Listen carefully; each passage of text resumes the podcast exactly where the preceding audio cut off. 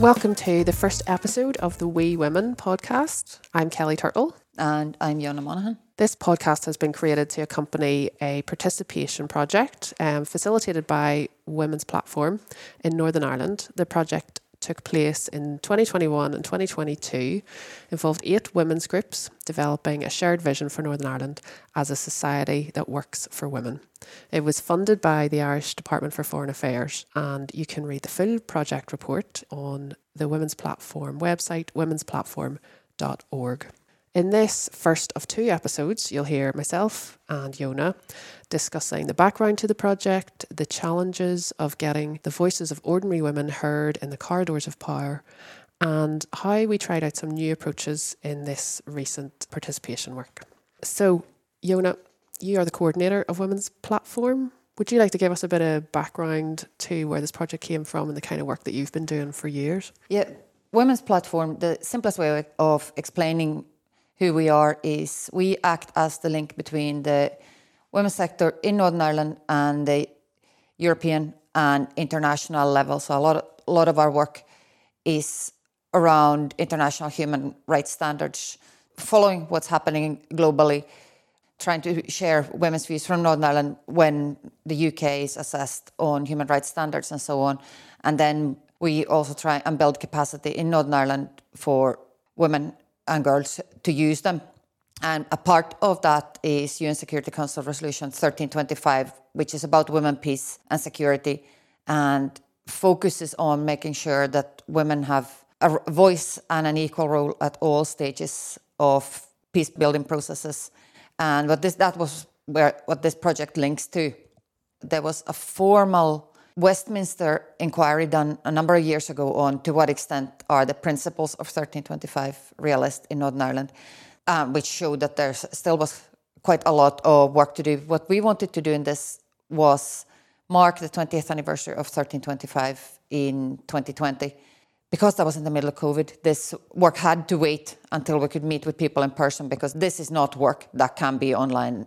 And actually, waiting a while helped us develop our thinking around it. But really, it was about not so much about collecting more evidence, but giving women a chance of talking about their lives and what Northern Ireland would look like if it actually worked for women. And certainly, from, my perspective, it was quite important. We mentioned with peace building, we mentioned 1325, but we didn't ask what would a peaceful Northern Ireland look like because I think we all come with certain ideas of what that is. But actually, pieces about everything. And that's how we look at 1325. You know, if women don't have equal pay at work, access to childcare, equal representation, then it's not a sustainable, peaceful society. Yeah, it's something I remember hearing um, Clare Bailey say a long time ago when she first got into elected politics that idea of security as well as peace that there's so many different types of security. There's economic security there's safety in your own home there's um, you know and often i suppose our political discourse here just focuses on a very politicized idea of security that's tied to a lot of legacy issues and women have maybe quite different experiences of that because of the way our rules have transpired in our families and in our communities. When you say there about women's platform being the link to those international mechanisms I feel the need to just highlight how much work goes into that because I've witnessed and I've been part of the work that your organisation does, writing those reports for United Nations bodies like the UN CEDAW committee that oversees the Convention on the Elimination of All Forms of Discrimination Against Women. Love those big names. And I've gone to Geneva and I've seen all the work that you've done, you know, putting that report together for the civil society organisations, and it is massive. So yeah, I think it's it's really important to have that link. We're going to hear now from Louise Kennedy, who is a former chair of Women's Platform. We asked her to just speak a little bit about her experience of engaging with those international mechanisms and why she thinks it's so important to get the voices of ordinary women heard at that kind of highest level of power. At the end of the day, the UN mechanisms are about, for women, it's about putting food on the table, it's about having your children looked after. It's about having a job where you get paid equally to, to men. And it's about being safe and free from, from violence and abuse. And so it's about all those things that every woman in Northern Ireland and across the world deals with, thinks about. It's bread and butter issues, but it's just couched in these very highfalutin human rights terms. I've been to Geneva to the CEDAW um, examinations of the UK government. And my experience of it is that this is a place where things can get done. For example, it's great when you hear the words you have said to CEDAW committee members that maybe a woman from East Belfast has said to you, and then that's being quoted back on an international stage. And the government then has to say, well, why are we not doing as well as we can? Why are we not fulfilling our obligations to, to protect women? Um, so that can be really powerful. And I think progress does get made. I think when you look at, um, for example, abortion in Northern Ireland, it, it was a combination of a lot of things, but CEDAW did play a really important part in it. So you had the work being done on the ground by activists, and then you had the work being done with the CEDAW committee, and all of those things came together to actually make a really, really important, huge shift for the reproductive rights of women in Northern Ireland. We're not there yet, but it was something that I didn't think I'd see in my lifetime. And to actually see those mechanisms work and deliver for women was really something. And to be part of it was was even greater. But yet it can take a long time for these things to happen. So I think there is a frustration there.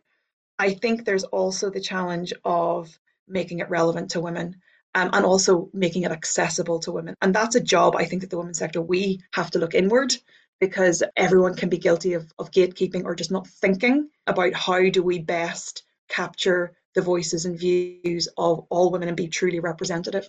In the last CEDAW hearing, for example, there was an issue whereby the UK group of NGOs, there were groups of migrant women, sex workers, and other groups who felt that they had been marginalised and hadn't been included in those conversations. So a lot of work had to be done to sort of find figure out how we did incorporate those voices in. And I think that's an ongoing issue and it's an ongoing challenge.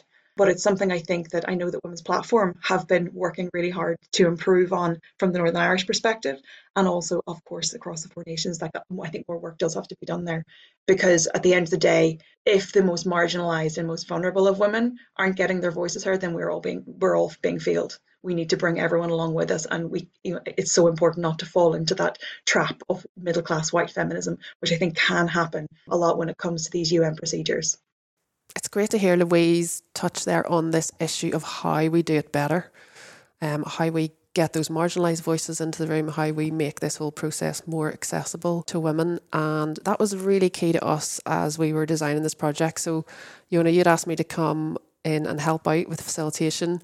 I suppose between us and throughout the women's sector, we've all got years and years of experience of facilitating these type of spaces to allow women to share their views, tell their stories, but we're always trying to learn how we can do it more effectively.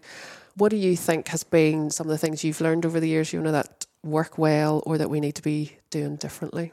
I think the most important thing is to create environments where women feel that they are genuinely being heard because it would be very easy to do some sort of extractive practice, come in, gather up lots of evidence, and go away. Mm-hmm. But I think that that's not appropriate. It's about building women's capacity as you're going along and trying to support women to, you know, how can women be heard? And there's a, an awful lot more we can do. It's also about trying to engage women as diversely as possible. As Louise talked about, in her sections of marginalized voices. And that's something I think we all continuously need to remember that we need to make an effort to find ways of engaging different groups of women in different terms. It's not a one size fits, fits all. all. It sounds like um, what you're talking about is a methodology where you need to be thinking about the end product before you start to plan your first engagement because like you said that issue of impact is so important and women knowing that this is going to go somewhere. So unless we know exactly where it's going to go and how they're going to get that chance to have that ongoing conversation with decision makers um, and to actually see actions come from what they tell us, then we're you know we're going in unprepared if we haven't already established what that's going to look like. When I was working at WRDA, Women's Resource and Development Agency, I produced a guide called Women at the Heart of Public Consultation that had two parallel sets of advice and recommendations one for public sector organisations that want to ask women for their views, and one for women's sector organisations. And it was about enhancing best practice from both sides. And the fundamental, central kind of theme for me was storytelling. Because especially when you're dealing with people who've been marginalised, who haven't ever engaged with politics or policy making before and you ask them for their views or opinions, that can often feel very daunting and people can feel like they might not have the educational background or knowledge to give their view. But if you ask someone to tell their story, nobody can argue with that. We are all experts in our own lives. Um, and so we've tried to use storytelling in this project as a way of ensuring women feel confident and comfortable to talk with um, expertise about the things they've experienced. We're going to hear now from Helen Smyth, who's the training manager at Greenway Women's Centre. And we asked Helen to talk about what she thinks from a grassroots women's organisation perspective works best whenever organisations come in to ask women for their views. I think it's important for women to use their voice to be able to express what it is that they're actually feeling about a situation in a safe, controlled environment. It's always very important to me where that's concerned because sometimes um, like they might speak to a reporter for some reason or other, but then the, the, obviously when it's being publicised on TV, it's taken out of context. So um, where it's a focus group consultations, they're getting to use their voice in its entirety. Women's centres across Northern Ireland, we give the people the opportunity to speak out. Whereas and they hear stuff on TV, but they, they can't put their point across and they feel left out and neglected sometimes. It's hard for some women to say what they want to say. Um, some topics can be harder than others. Some don't want to speak about it they prefer the one-to-one sessions, which I try to accommodate um, if at all possible. It all depends on what the consultation is about, or if the person has time to do the one-to-ones yeah. as well. Um, that can be hard and tricky too. But um, when women do focus groups, consultations, sometimes you don't actually see the end results. Mm and that can be quite frustrating sometimes with the women because they they come back to me and say, "Well, what actually happened, Helen?" What the, my words make a difference. You know, did I say the right thing? You know, it's things like that. But yes, me personally, I would like to see more follow ups, not just the one consultation. You know, let the, the, the woman or the man doing the, the questions to come back and say, well, this is the results of what you've said. Well, that was Helen Smyth from Greenway, and it's always important for us to hear those challenges from the grassroots sector. As you said, you know, um, we can sometimes be too uh, academic about these things, and we have to keep bringing it back to the day to day lives. Um, so we've talked a bit about this idea of capacity building, and that capacity building was an important element to this work. And you mentioned there about the diversity that we need to be striving for. Um, as we approached this project, that was the biggest challenge that we were trying to build in. And I was very mindful that in the feminist movement, the idea of intersectionality has really, over the last, you know, at least a decade now, taken root as a really important focus, a guiding principle for feminist thought and theory, but also feminist practice. And for anybody, I suppose, listening who isn't familiar with the concept of intersectionality, it's a theory that was developed by a black feminist in the United States, Kimberlé Crenshaw, that looks at the intersecting oppressions that um, women face when it comes to racism, white supremacy, economic injustice, patriarchy, and gender justice. And it puts all of those oppressions together and demands that as feminists, we attend to all of those. And it's uh, an attempt to try and recover feminism from the dominance of white, middle class, well educated women, which is something that Louise touched on at the end of her piece. So we wanted to capacity build around that because it's something that I think at the grassroots could be hugely meaningful to women who are experiencing all those intersecting oppressions. And yet it's a theory that hasn't really been put into their hands in the same way that a lot of these human rights tools haven't been made accessible. You know, what did you feel about how we, we started to work with that issue? I thought that, that it was really important. As we mentioned before, it's about whenever you go and get, get your, it's about giving something back, building their capacity to use those tools. And I think it, it was quite clear, you know, intersectionality as a concept was new to a lot of women. But once we started talking about it, they were clear about what it means. But it did show in the discussion and in the findings that it was useful for, to have the uh, space to talk about what it actually means as a concept. I think it, it enhanced women's understanding. And there was feedback to that effect, oh, now I finally understand what it means. And that idea that it's not about anyone's oppression being more important. It's about we don't lead separate lives. We that's all intermingled. And I, I do think that that was useful doing because the end product, you know, took a different perspective on what what exactly works for for them and for other women. But for me, the main part is that I hope that women feel that they were given something and they have something they didn't have before and can start building on that. Yeah, and it's it's where the name "We Women" came from because we wanted to get this sense of building solidarity. Um, because I remember one of the groups in particular, you know, that you mentioned there, they were quite resistant to the idea of intersectionality because they'd heard it explained before in a way that made it feel very divisive. Um, as you said, like setting up different oppressions as being more important than others. And our intention was to go in there and talk about how this builds solidarity and means that you may find yourself standing on a front line with someone on an issue that does not personally affect you, but it affects that woman beside you. So you will stand together and and hopefully that was yeah what we left the groups with. Um, how we did it was through using story. Um, again, storytelling and transformative storytelling be, being a really important tool. So we had asked a great artist and illustrator um, called Shannon Patterson to create visual characters to go with the, this set of case studies. So we were bringing all those diverse voices into the room the this, the stories that we created were done in collaboration with women who have experienced those different oppressions. So there's one of the case studies uh, focused on um, a disabled woman. There was uh, there were trans women represented, um, a young traveller woman, an asylum seeker woman, and, and, and a real amalgamation of experiences.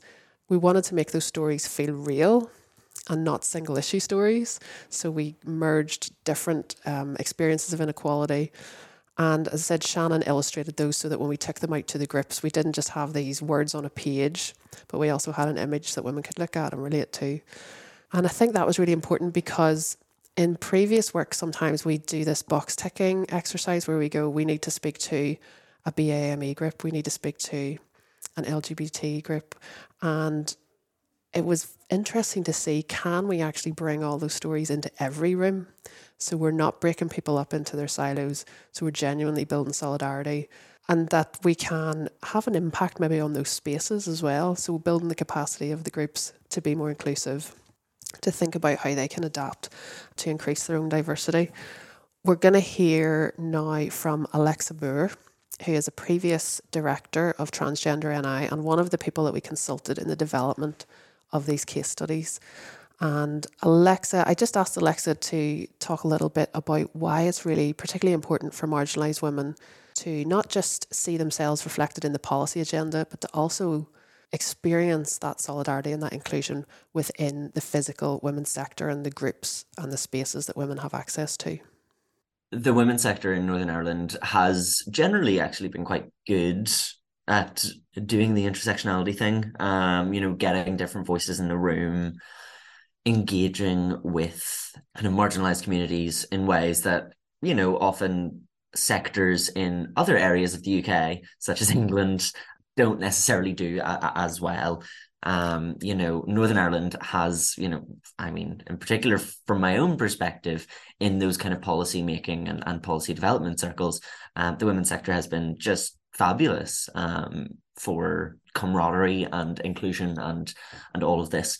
It's only right because only when you get trans women like myself and migrant women and disabled women etc into those kind of spaces and those kind of rooms can you actually develop policy that is materially addressing their needs? But it also kind of needs to extend beyond the the kind of policy making circles and into the service delivery circles as well which I, I, I think there there can often be a disconnect there with with kind of people engaged in the in the kind of airy fairy um, policy development and, and, and almost grating against women on the ground who are working in these services who are delivering these services who are like oh well what about this this and this? Um or who haven't maybe thought about intersectionality as much as those who are having to steep themselves in it because they're writing policy all the time. So I think that it's really important that we have that kind of trickle down effect, uh, for lack of a better term, where you can kind of the the the ethos and the the kind of methods as well of of intersectional practice that we, we often use in policy making should be supplanted into those services as well.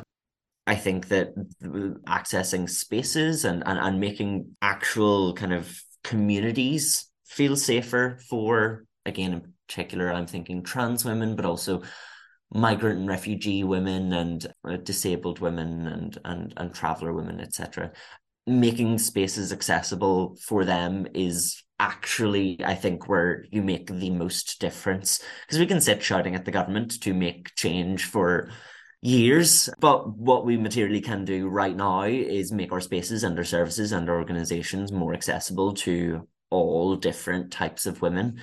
That is something that the sector in Northern Ireland is doing well at, but I think that they can always do more.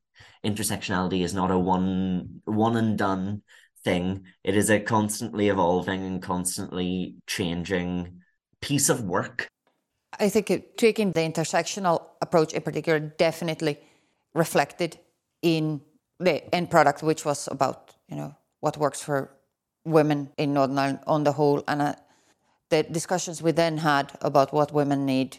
It became a higher level, and I think we will talk more about that in the second episode. But what really comes strongly across is that there are so many themes that are shared for women, regardless of their backgrounds. And that's something I think really emerged on the back of having the time and the space to do this kind of storytelling. That's great to hear, and it's uh, we will talk more about the end product in the next episode. I think in terms of the process, I really felt that this was a much more challenging way to do the facilitation. I learned a lot from it. It was really important to bring all those diverse voices into the room we're all learning together as we go through these processes and I think we can enhance the quality of of the work that we produce and enhance the experience for women who we invite into that um, space to participate. So thank you, Jonna, for a great conversation about where this project came from and how we did it. And next time we're going to delve into the findings. So we're going to talk about what the women discussed, what themes have come out of it, and also reflect on the things that you can't capture in themes or you can't get on a page, those rich conversations, what stood out for us as facilitators, and where we think there's really important insights here for shaping the policy agenda. So I want to thank the other speakers who participated in today's episode Louise Kennedy, Helen Smyth, and Alexa Moore, and invite you to hop over to episode two for the second part of our conversation. And of course, you can read the full report on the website womensplatform.org.